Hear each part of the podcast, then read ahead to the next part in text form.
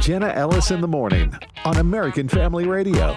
One of the president's ride or die defenders is legal advisor Jenna Ellis. It's such a political prosecution and a political persecution. Quote This to me is a clear violation of the Fourth Amendment. It's revisionist originalism. Tolerance just isn't a two way street with the Democrats. And I think that tells you all we need to know.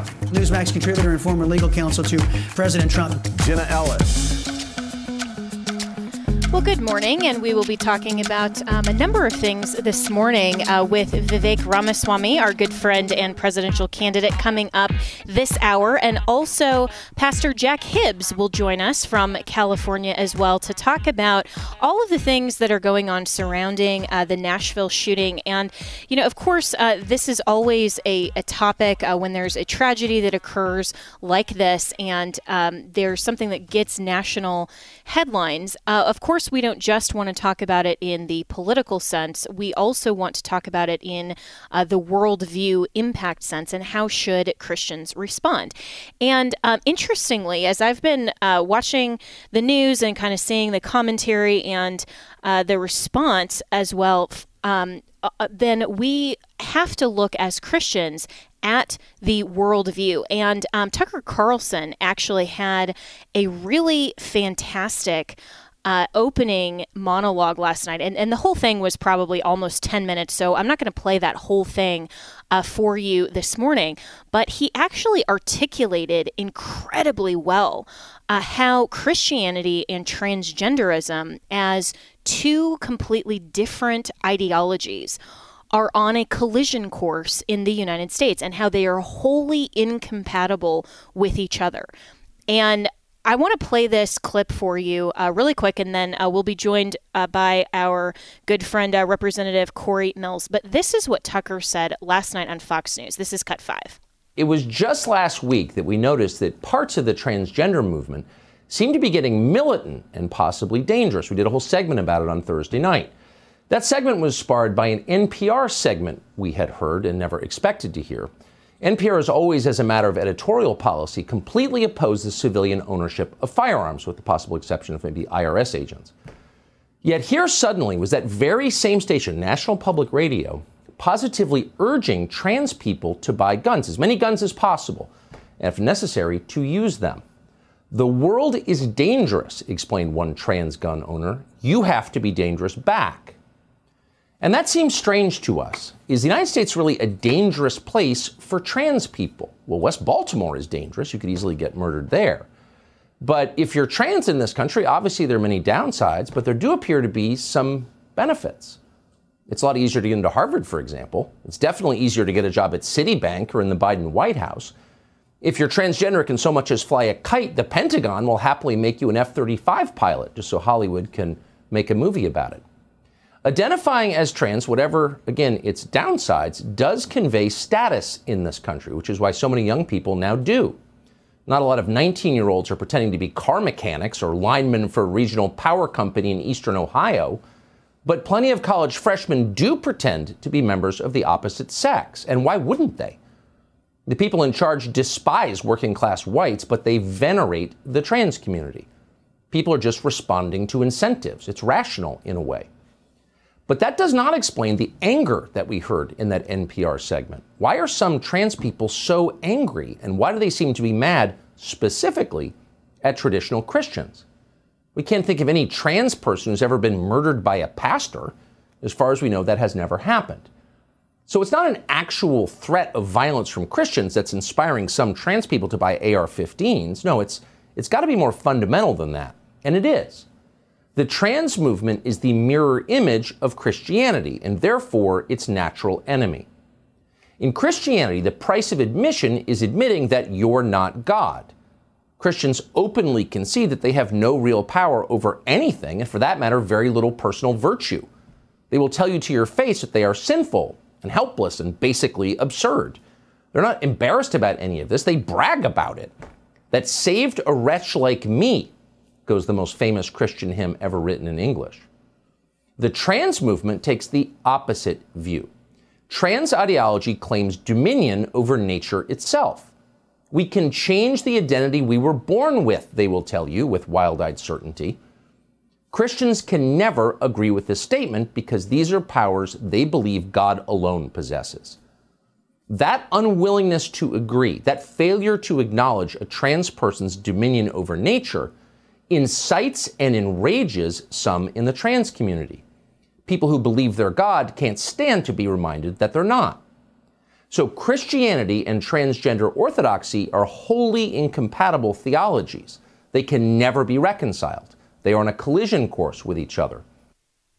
And that was Tucker Carlson last night in his monologue. And he goes on to talk about uh, transgenderism and the uh, violence that is being fomented across this ideology and how uh, this has now been perpetuated through the Nashville shooter. And the New York Post had a headline yesterday that the shooter's parents just, quote, couldn't accept their daughter's trans identity. And interestingly, uh, I think that Tucker, who does not describe himself as a Christian, uh, who does uh, say that he believes in God, and you know whether or not his um, theology is is ultimately uh, on point as we as Christians would describe it. I think that he actually has a better understanding of how Christianity and transgenderism are mutually exclusive ideologies and worldviews of the human condition than a lot of Christians, unfortunately. And and and watching this segment last night, um, it it reinforced this idea that while the left would tell us we all have to just be tolerant and live and let live, and what does it really harm any of you Christians to not just uh, you know, live and let live and call everybody by the pronouns that they prefer. And, and what does it really harm you? Why can't you just tolerate this ideology? Well, Tucker rightly points out that Christianity and transgenderism are mutually exclusive views of the world. And to force Christians to believe and accept that humans have dominion over nature to the extent that we can change our biological sex at will and at whim is incompatible with our understanding of God as the sovereign and the divine lawgiver over all of humanity, and that we are under authority. And he rightly says that Christianity recognizes one very, very important thing. We human beings are not God. And this is original sin. When we're talking about the the crux of the transgender ideology or of any false worldview, ultimately it goes back to the Garden of Eden. That when when the serpent came to Eve and said, "You can be like God," every false ideology that is out there ultimately has a God substitute and therefore is false in terms of the comparison with truth. And we, of course, need to be talking about this in our churches. We need to be recognizing what truth is so that we can call out false, untrue ideologies like transgenderism in the crux of the root issue, like how Tucker did last night. Um, I think this is one of the the best a few minute segments on this issue that I've that I've heard because he rightly says these are two mutually incompatible worldviews. So what do we do then as a society? Because obviously Christians are not going to accept a false premise, a false worldview. We are going to stand firm on the truth. But then what do we do when society tells us we have to acknowledge or are compelled to speak untruths under this view of so called transgender rights. Because when you have a false premise and a false ideology that is codified as a civil right, what happens when that right then abuts against our as Christians free exercise of religion. What happens? What ideology wins out? What happens when the cake baker says, I'm a Christian, I can't participate in baking a cake that's celebrating a transition, like Jack Phillips did. And that's actually in Colorado. That's what's uh, the next case that is targeting him is going to the Colorado Supreme Court uh, in April, and we'll talk about that case uh, when it happens. Because, um, and I and I think intentionally, uh, a, a Colorado attorney in the aftermath of the masterpiece uh, case, original case where he declined to bake a cake for a same-sex wedding, this attorney came in and asked specifically for a cake that was pink with blue frosting. And okay, fine but then specifically said, I want to celebrate a transition. And then, of course, because that was revealed to be the purpose and intent of the custom cake, uh, Jack Phillips politely declined and now is being targeted as refusing to accommodate what Colorado and what increasingly the federal government and many other states are articulating as a civil right. And this is what happens when you have really false um, ideologies. Then ultimately, you have to pick and choose which civil right has to be accommodated and which uh, which individual citizens have to participate even against their own viewpoints, their own freedom of speech, their only their their own sincerely held religious beliefs. And how do we deal with that as a society? Well, obviously, these are mutually exclusive. And the right thing should be that we as a society should reject completely a false ideology. And this is why we have to still, as Christians, advocate for a Judeo Christian premise and foundation in our law. Because if we go back on our heels and we say, okay, we are such a diverse society now, and we are a pluralistic society, and we are kind of post truth, and we recognize that. So we at least want to carve out exceptions for our faith, and Christians can at least be tolerated and accommodated. That will never work. We have to make sure that we still have an understanding in law of a Judeo Christian premise to law so that we can rightly reject false ideology and say, no, a, a man who wants to identify as a woman or a woman who wants to identify as a cat or whatever these, these trans human, trans species, trans everything else, that's not a civil right to participate in a fiction. And we have to push back on this because otherwise, we will end up if we articulate trans, you know, sexual orientation and gender identity or SOGI in our law, then ultimately we as Christians will be forced to accommodate this. And right now, those questions are going on in Washington, they're going on in state legislatures. And this type of outright hatred for Christians, not only in the Nashville shooting context, but within the whole trans community that is wanting a day of vengeance in Washington, D.C. There, uh, Katie Hobbs, the governor of Arizona, her press secretary, in the aftermath of the shooting, actually tweeted a picture that was a woman holding a gun and commenting on how uh, that's this is what trans people uh, when they see transphobes, and was openly calling for violence against Christians. This is what happens in a society when the law is being discussed and the left wants to coerce and compel Christians to take a back seat, they will intimidate, they will foment violence, and they will force their view onto society because they know that their ideology is false. So, how do we respond? Well, Pastor Jack Hibbs is going to join us later on in the program, but of course, the answer is self evident. We have to respond always with the truth. We have to stand firm and say, no, we will not buy into or be forcibly compelled to speak something that is false we have to stand firm and we also have to make sure that our law reflects a moral and upright society, and that standard must be the truth. Otherwise, it's totally arbitrary. And we have to make sure that as Christians, we are always standing firm on the truth. We'll be right back here on Jenna Ellis in the morning. We lost uh, Corey Mills, but we will get him another day, and Vivek Ramaswamy coming up right after this.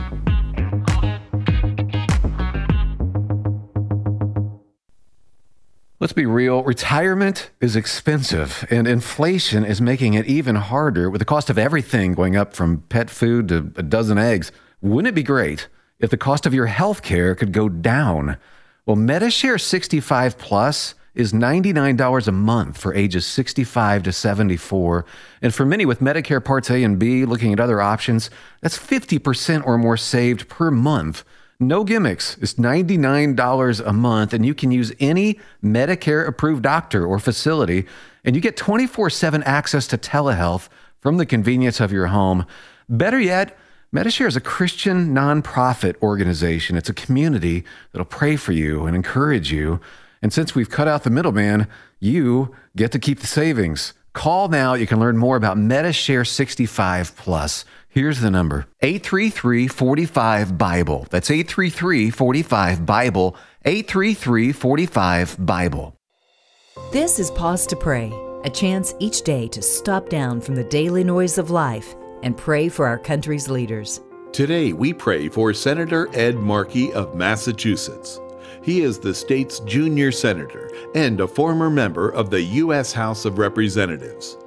Matthew 5:16 reminds us of the qualities of a good leader. In the same way, let your light shine before others, so that they may see your good works and give glory to your Father who is in heaven. Right now, with this in mind, let's pray together.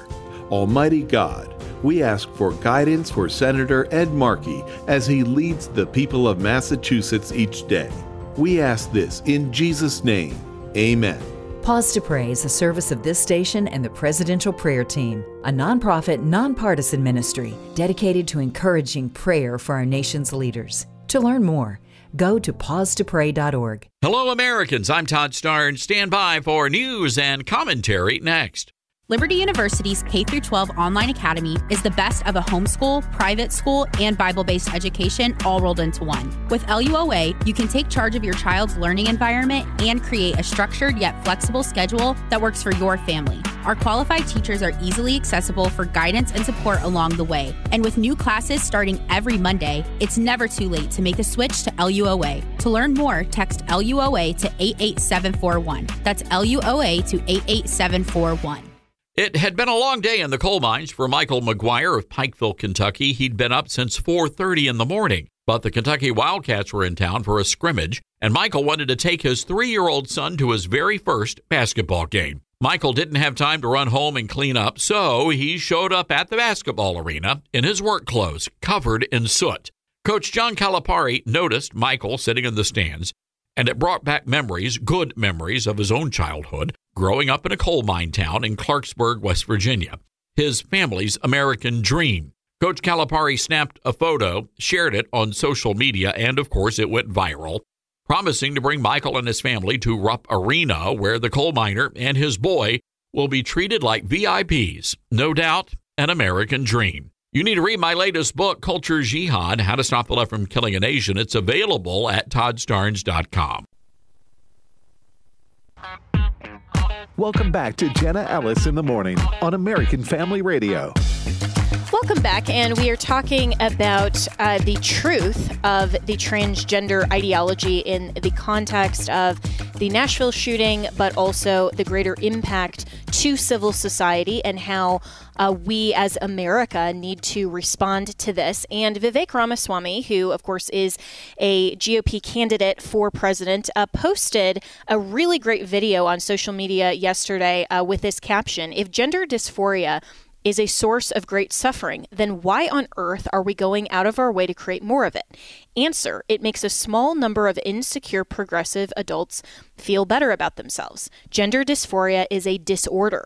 Let's stop pretending otherwise. So Vivek joins me now, and my friend, uh, I just have to commend you for being one of, I think, the only right now uh, announced presidential candidate that is willing to speak the truth about transgender ideology and gender dysphoria. Uh, why do you think that is that you, that you are the only one that is willing to address this so specifically? Well, look, I think that this is one of those sacred cows, again, Jenna, in today's culture that you're not supposed to touch. And, you know, you and I have talked about that before. It's not the only such topic. Race-based affirmative action. I'm the only one taking that on. Directly taking the climate cult head on. These, there's certain issues that in the modern culture you're supposed to dance delicately around. I refuse to do it. And I refuse to do it not just because I want not to be a rabble rouser or just to make a point for the sake of making a point.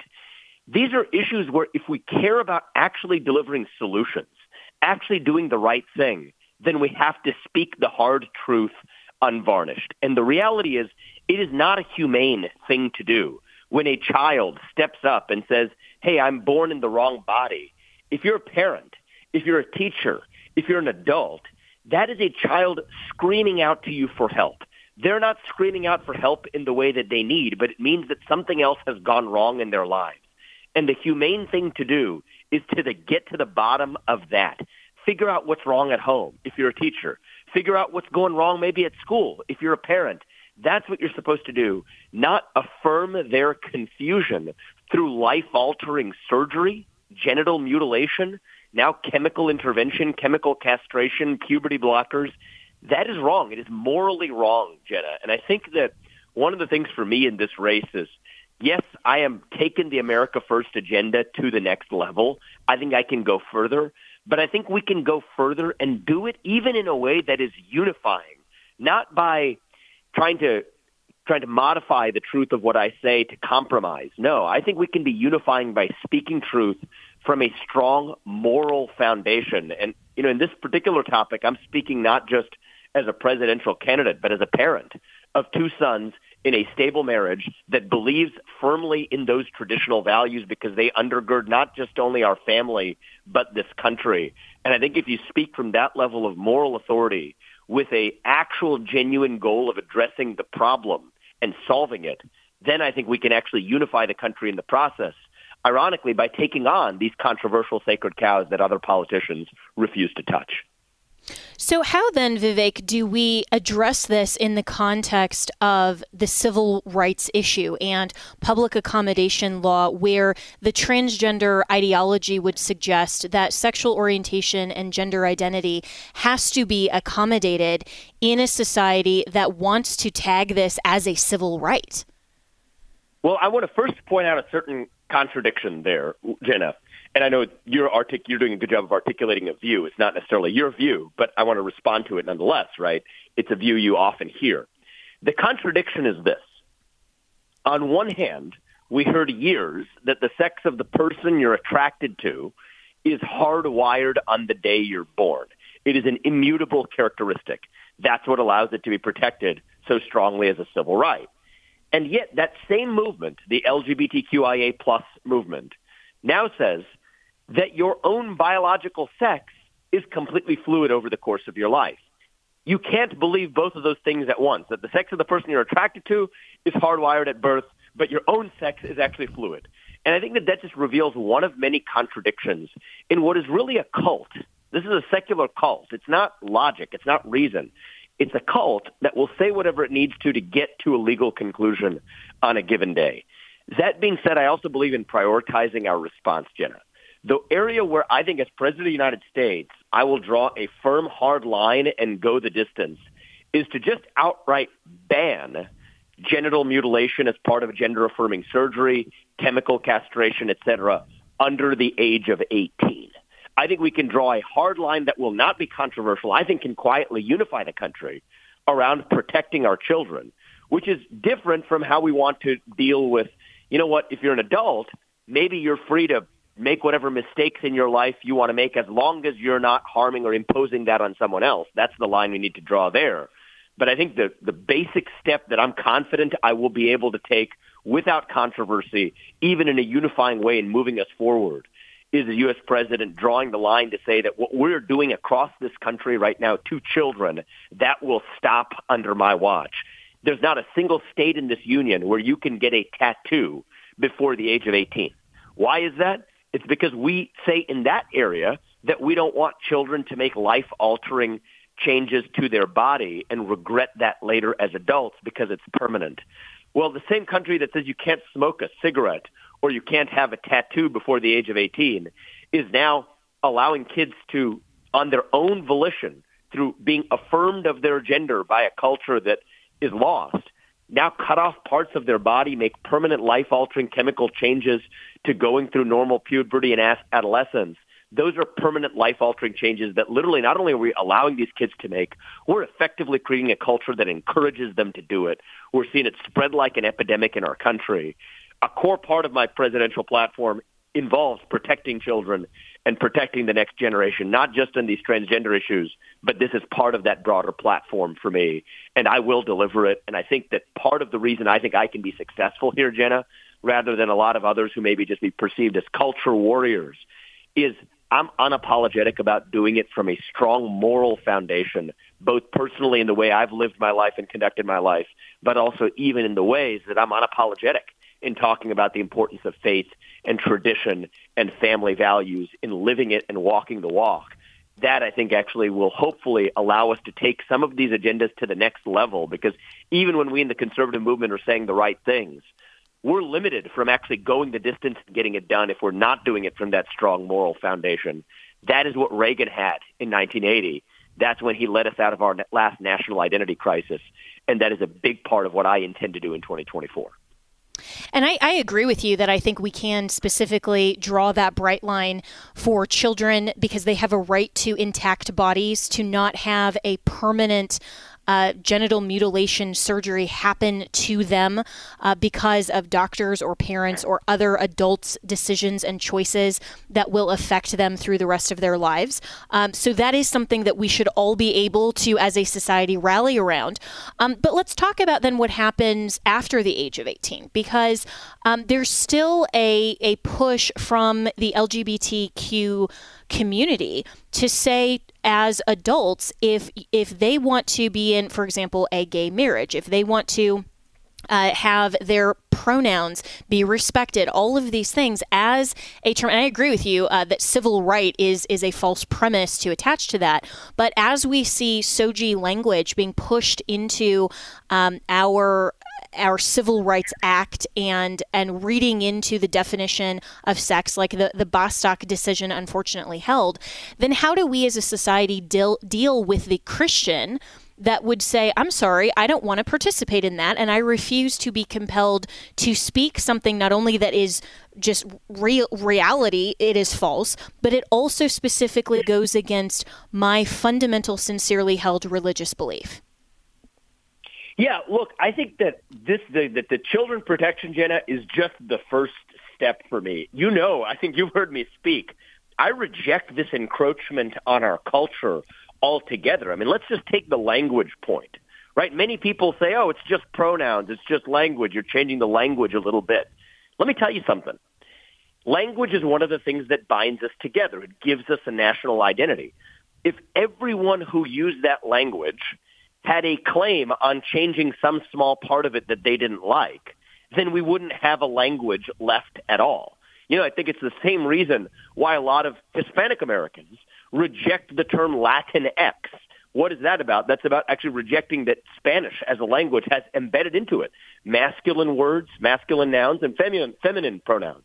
Well, Latina, Latino, they reject that and say Latinx.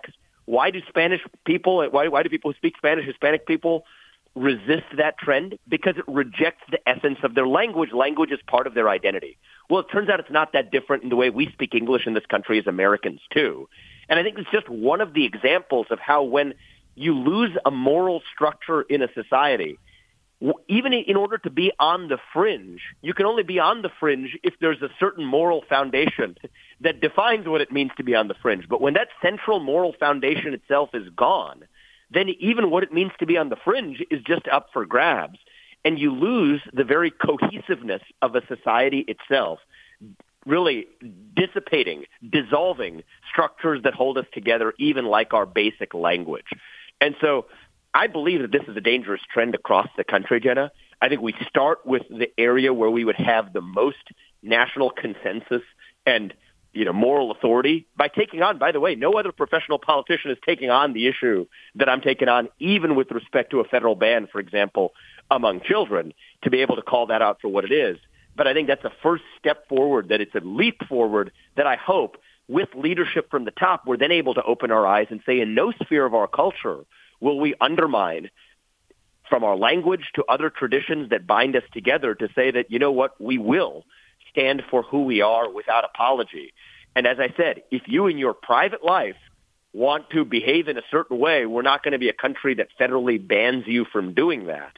But that doesn't mean that we're going to stand by and watch idle as that encroaches upon our culture, be it the way we speak, be it the language we use, be it this false narrative of, of rights somehow encroaching on religious liberty, which already is indirectly coming, Jenna, where if there are religious organizations that now fail to adopt these cultural orthodoxies, the ESG movement and others will punish you in your ability to borrow money. No, we draw a hard line in saying that in your own private life, in your home, as a fully grown adult, if you make those choices, we as the federal government won't be able to stop you.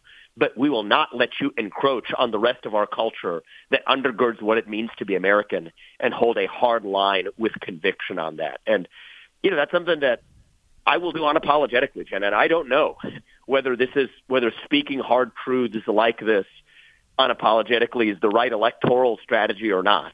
Uh, I would rather lose the election and speak truth at every step than to find the politically correct thing to say at every step along the way and somehow discover that's the winning strategy. But I think we need more people in leadership who are actually willing to say out loud what we otherwise would agree on in private.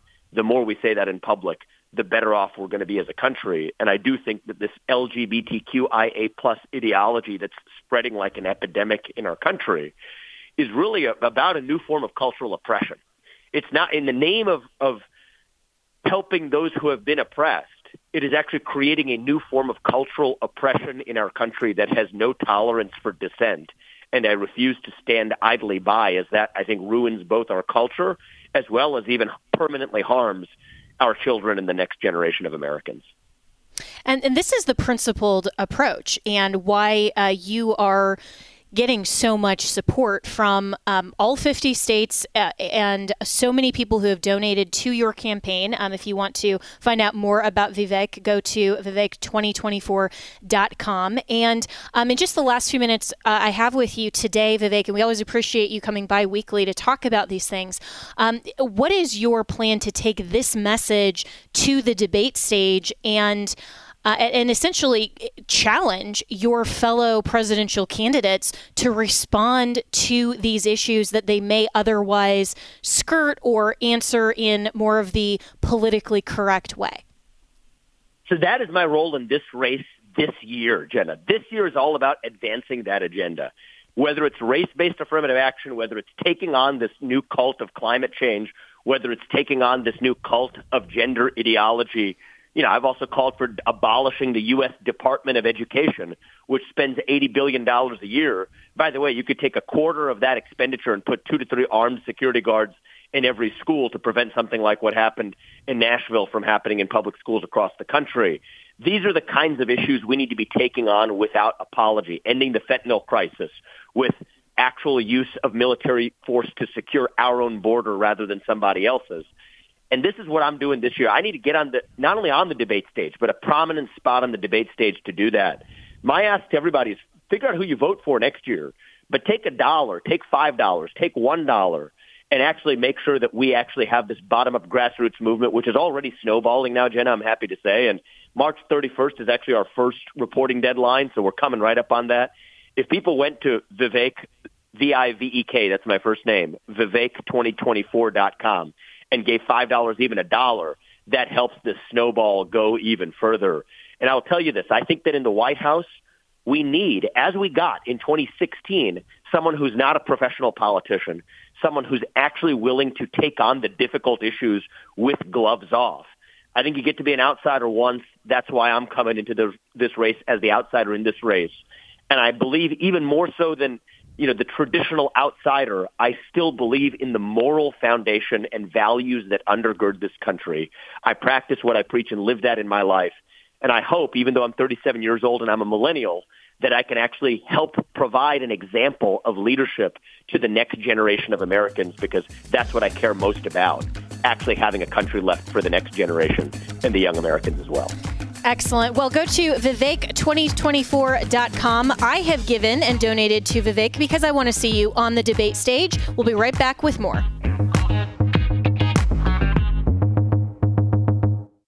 Thanks for listening to AFR. I'm Tim Watson. Whoa! No way that just happened. yeah, this radio is old, man. Wait, you have Roku, don't you? Uh, yeah, but how's that gonna help us? Dude, AFR's on Roku now. Oh, seriously? Yes. Where's your remote? All right, here we go. We're in the same. Uh, You are a genius. Oh, yeah. American Family Radio. Available on Apple and Android products, Amazon Alexa, and now available on Roku. The weapons of our warfare are not carnal. See, we don't have to engage in psychological brainwashing techniques and all this nonsense that the left traffics in because they're godless. For the most part, the weapons of our warfare are not carnal, but they are mighty through God to the pulling down of strongholds, casting down imaginations. That's how we fight. Tune in to The Awakening, weekdays at noon central on American Family Radio. They have healed the brokenness of my people superficially, saying peace, peace, but there is no peace. My name is Abraham Hamilton III, and this is the Hamilton Minute.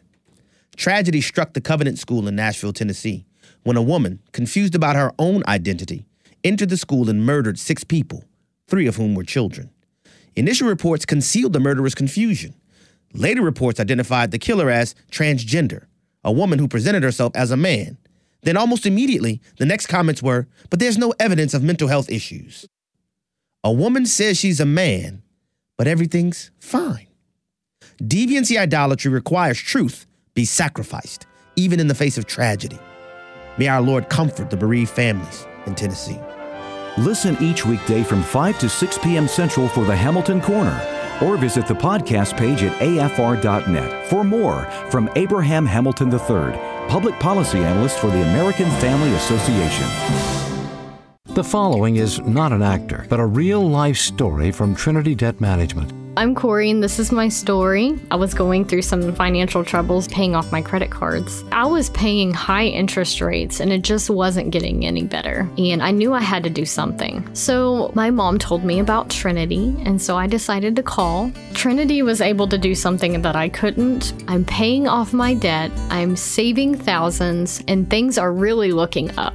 I promise you guys, you will not regret it when you call Trinity because it was such a relief and less stress in my life, and it was the best thing I could have done for myself. Because once I called Trinity, they took care of me, and I felt such a relief, a weight off my shoulders, and they are a Christian based company. I love it. If you're in debt and you need help, call Trinity at 1 800 788 1813. I'm Corey, and I'm debt free for keeps. 1 800 788 1813. Welcome back to Jenna Ellis in the Morning on American Family Radio. Welcome back, and we are discussing the truth about the Christian worldview and the measurable difference between right and wrong, good and evil, and the personification of truth that is the person of our Lord and Savior Jesus Christ and the God of the Bible, and contrasting that with all things that are not truth, that would therefore be false. And uh, Tucker Carlson had an actually amazing uh, monologue last night and if you missed that you can you can find that on Twitter or we played that in the first segment and he talked about how Christianity and transgenderism are on a collision course because they are two mutually exclusive views about humanity and about man's ability to have dominion over the science and over our own bodies to the extent that we can reject the empirical reality of biology. So, here to discuss uh, the targeting of Christians by our society and uh, how Christians need to respond is my good friend, the uh, pastor of Calvary Chapel, Chino Hills, Jack Hibbs. And uh, Pastor Jack, I really appreciate you joining on this topic. And first of all, I, I want to ask you the Christian pastoral response to these types of tragedies, how do we sort through this and how do we view this when so many people are suggesting you know, well, thoughts and prayers do nothing. And obviously, you know, your prayers to the Lord didn't work because things like evil are still perpetuated in society. Well, first of all, thank you for having me on. And listen, the, the answer must come from uh, the Christian pastor. Now, look, uh, this is one reporter's opinion. This is me, and I'm coming from my corner, but I, but I believe it's the right one because the Word of God is correct. Number one thing is that the Christian pastor must arise to educate his congregation that sin is really sin, that God's word is absolutely true, which means this, by the way. When the book of Romans tells us that all have sinned and come short of the glory of God, that shouldn't offend us, but it should actually prepare us to receive the good news that Christ will forgive anybody who turns to him. And so instead of pandering or instead of covering up or instead of avoiding the issues in so many pulpits today, in, in, in the attempt to what? Be acceptable, be cool, to get numbers, I don't know what, but we need to speak truth, speak it in love, and the Christian pastor action today, as it always has been, should be to reach out to these people that are gender confused and being sold a bill of goods in public school and and speak the truth. And people are going to hate truth. Jenna, you know that. They're going to resist the truth. They're going to fight the truth. They hated Jesus and they're going to hate us if we act like Jesus. But what they're doing is they're misunderstanding the very message and the heart that we have to love them because uh, they need salvation just as much as the most moral individual in our community. Absolutely. And, you know, the Bible talks about in Romans 1 that um, although yeah. they claimed to be wise, they became fools. And these are the people that God gave over to the sinful desires of their heart, and they end up suppressing the truth in unrighteousness. And so, yep. talking about uh, Pastor Jack Hibbs speaking truth in love, the leftist progressives would take that word love and I think manipulate and pervert it out of context and say, well, it's loving to affirm people's life choices. It's loving to affirm a transgender ideology or same-sex marriage or you know any of these so-called life choices. But i think that they are perverting that word love. So let's define that biblically and what it means to speak truth in love well, you're 100% correct, and they're twisting of the definition of of love in their in their camp is exactly what they're doing to science. They're twisting science to be uh, something other than it's not, and so to address that is to winsomely, lovingly, but exactly as you just said, to to to do this. And Jen, I'm telling you, I'm doing it here in California, and it works. And that is to get along with somebody who's having troubles and say to them, listen, the Bible says this. Romans 1, you cited it perfectly well. 1 Corinthians 6, uh, Ephesians, Galatians addresses these issues. Do you see what the Bible says? And do you understand what the answer is? Because Jenna, you well know, and I think this is where we're at. Gosh, I, I it pains me to say this, but we have allowed this dialogue and this conversation to infiltrate our school system to the point or our culture to the point where people have entertained this or played with this for so long as they could, they got away with it, that we are looking at a time. We are we are now dealing with people who have been rendered reprobate. Many, not all, but some have been rendered reprobate, as Romans one talks about. I mean, think about the reality of that. God's word is true, and He says there comes a time when someone's not listening, where I give them up to their own desires. I let them have what they want. And according to scripture, there's a way that seems right to a man, but the way ends in death. And so to speak truth, at least from from what I'm doing here, is to just authentically, honestly sit down or host a gathering or preach a sermon and say, listen, we love you enough to tell you the truth is inside. You know it. You're fighting against it. That's why you're prone to be suicidal. We didn't cause that. It's a satanic attack against you. You need to wake up and realize that you've been lied to. And Jenna, real quick, uh, is the fact that the silver lining, there's many of them, but the silver lining to COVID was a lot of parents finding out and listening in on what their kids were being taught and since you know the advent of of uh, learning all of this, uh, parents are waking up and fighting back. Is it is it too little, too late? I hope not. But I'm I'm pleading with my my fellow brothers in the pulpit to get up and speak the truth and stop being uh, in some sort of likable contest. That's not it. We've got to represent the Word of God, period. And when we see the advancement into our culture, the abuse of our children, our public school kids are being mentally, sexually abused by these pro- just perverted drag queen presentations and things like that, which have just spooled up the entire conversation. Yeah, and I'm speaking with uh, Pastor Jack Hibbs, who's the pastor of Calvary Chapel, Chino Hills, uh, out in California. And Pastor Jack, what you're saying is so so right, and and yet the the leftists and the progressives would say, you know, you can't speak that. You're being hateful, you're being bigoted, while they are advancing their ideology without shame and with violence and with calls to yep. um, to attack Christians openly now. I mean, some of these things that I was reading on social media yesterday, I thought I can't imagine if this was a Christian saying these types of things, which, you know, hopefully that would never happen. And as Tucker said last night, you know, he said, I, am not aware of a pastor ever harming a, you know, transgender person or attacking them. But, you know, if this right. was, if this was Christians, then immediately society would say, oh, you can't, you know, that is wrong and you can't do that. So where are we at in a culture that, the transgender ideology followers and allies have more courage to speak a false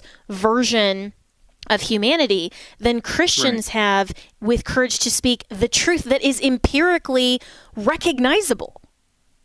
Well, what an awesome statement and, and question because you by you asking it, you actually answered it, and it's this: they really, really, really, really believe in what they are feeling uh, and pastors today, they need to believe what the Word of God says as much as the trans team believes what they think. And when you when you asked, the opening part of your question was, um, they tell us we cannot say these things. They they tell us they say you can't criticize us, you can't question us. Yeah, yeah, we can. Yes, we must. So we must, number one, stop falling for them shaping the conversation and to dialogue with them. Now that's tough. You know it. You've seen it. I've done it. They start yelling back. They start going incredibly emotionally ballistic, but that yet proves the condition that they're in. But for us to be truthful and winsome and factual, because here's the great thing, Jenna, is actual science agrees with the Word of God. Why? The author is the same author. The same author that wrote the genetic code and the DNA is the same author that wrote Genesis, for example. It's the same God. And, and, and those, those two truths, those two facts do not contradict. Science tells us how things work, and the Bible tells us why why things work, why it matters. And so we're at this crossroads clash that you and I know well, and your listeners who are biblically astute realize Jesus said in the last days it's going to be like the days of Sodom and Gomorrah. Before he returns, it's going to get unhinged like this. Well, we're seeing it now, and it's ramping up quickly. So what should we do? Christians of course we should be praying, but prayer is not enough. After you get done praying, you need to, with love, with conviction, and with persistence, reach out to those, get involved in your school board, find out what's going on in, in the PTA, and speak up. Form a local coalition. Do what you must to rescue your children. They're being lied to at an impressionable age they're being spoken to by authorities who are saying, you know what, if you've had this thought, I had a, I had a parent tell me that their kid told them, hey, I, I, I think uh, I think I like girls, mommy. I'm a girl, but I think I like girls because the teacher said today, if you ever thought about kissing a girl, then you must or most possibly are gay. And just that power of suggestion to an eight-year-old. Think of the, the influence. This is what we're seeing happen. Parents must get involved in the education system, and pastors have got to really. Um, I'm trying to be a Christian here in this conversation. They need to to grow some biblically sanctioned tenacity, if you know what I'm trying to say, and I was wondering how you'd finish that sentence. Yes. I, me, me too. I was starting to scare myself. Um, well done. But we really, we really need, we need pastors with some courage right now, like never before. We a hundred percent. We absolutely do. And you know, as as you were speaking, Pastor Jack, it, it reminded me that you know we need to reject the premise of these objections to truth. And when people say, "Oh, you're not being loving, you're bigoted, or you're pushing your religion on me," and or you know, I don't need to listen to anything you say because I don't believe in you know the the fairy god that you do, or any any of these things, we are speaking from a place of truth, not just of belief in God, but a recognition that we are speaking from the reality to which we are all presented. And as C.S. Lewis talks about in Mere Christianity, one of my absolute favorite books on mm-hmm. apologetics that just talks about this, we have the only argument for the truth of reality and the explanation for why things uh, happen that are evil in the world um, for and, and a solution for the problem of evil. So why would we stand back and not have courage? So what is your in just the last few minutes I have with you, um, Pastor Jack Hibbs? What's your encouragement to pastors who may be concerned that if they offend people, then you know their church will be smaller, or they might get um, you know some threats, or they might get some you know mean tweets? What's your encouragement to them to just stand up with courage and speak the truth of reality? Yeah, well, first of all, number one, uh, not all pastors should be on social media because if they cannot handle a mean tweet, and if it affects them and causes them to shrink back, then they need to get off of it. Number two, they need to actually take the time to read the Bible personally and believe what it says because it's absolute truth. And the third thing is that they need to get into their pulpits and they need to meet with their congregation and they need to get, engage their civic leaders like the, like the pastors did in their colonial period and they need to proclaim truth. They need to state truth because here's what's so beautiful about it. It, we don't have to defend biblical truth. We are to proclaim it. It defends itself. It's alive. When we speak truth, biblical truth, it makes a difference. We don't have to tiptoe and figure out what effect it might have on our congregation or our community. If we speak God's biblical truth, it is going to fly like an eagle with an impact and with an effect. We don't have to defend it. We must let it go. It's like the lion in the cage. You, you don't defend a lion. You let it go. That's what that's what lions are designed to do. The Word of God, Jenna, is designed to affect people's lives so that when I'm talking with someone who's direct opposition to my biblical worldview, if I speak biblical truth, I don't have to worry about the outcome. The individual is going to walk away. The Holy Spirit's going to see to it that he takes that truth and now begins to stir that person. Hmm. Please, Lord, if there's hope for that person, because some, as you said earlier, their minds have been blackened or darkened and, and brought to a place of, of resistance. But that's not for us yep. to determine. It's for us to obey and get Amen to out. that. Obey. And Pastor Jack Hibbs, always appreciate you stopping by and for your word of truth. And uh, as the quote from St. Augustine of Hippo said, the truth is like a lion. You don't have to defend it. Let it loose. It will defend itself. Go speak some truth today. The views and opinions expressed in this broadcast may not necessarily reflect those of the American Family Association or American Family Radio.